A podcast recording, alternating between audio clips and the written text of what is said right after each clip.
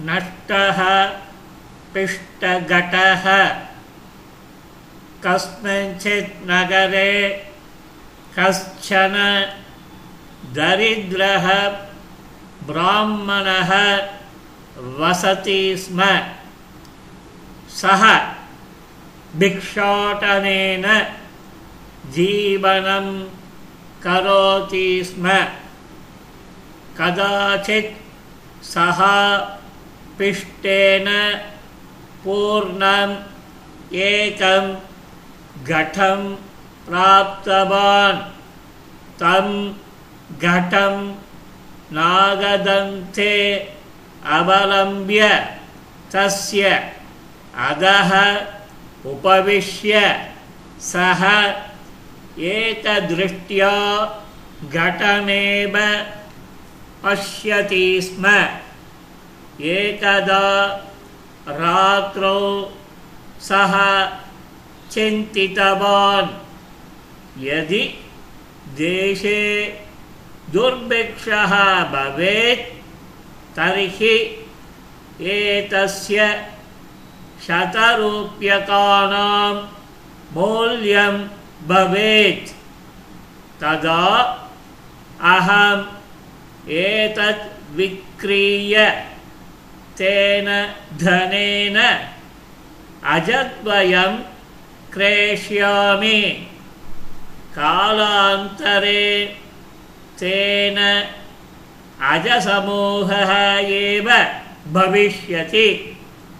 अनन्तरम् अजसमूहं विक्रीय धेनुः क्रेष्यामि।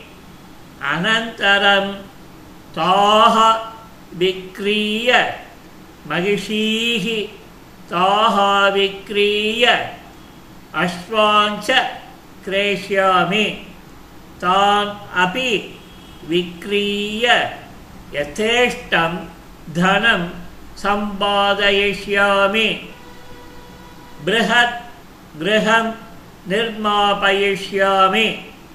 तदा कश्चित् ब्राह्मणः आगत्य रूपवतीं स्वकन्यां मह्यं दास्यति अनन्तरं मम पुत्रः जनिष्यते देवशर्मा इति तस्य नामकरणं करिष्यामि यदा सः जानुभ्यां चलितुं समर्थः भविष्यति तथा अहम् अश्वशालायां पुस्तकं पठिष्यामि।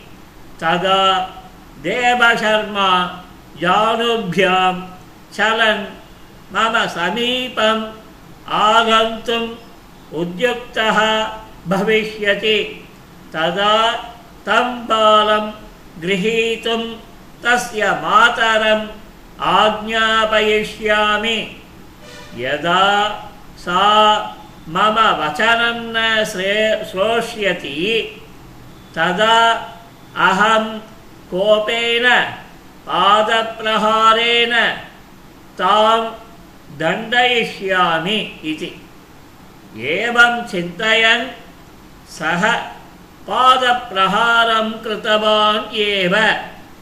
पिष्टेन पूर्णः घटः पतितः भग्नः च अनागतवतीं चिन्ताम् असम्भाव्यां करोति यः स एव पाण्डुरः शेते देवशर्म पिता यथा कथा समाप्ता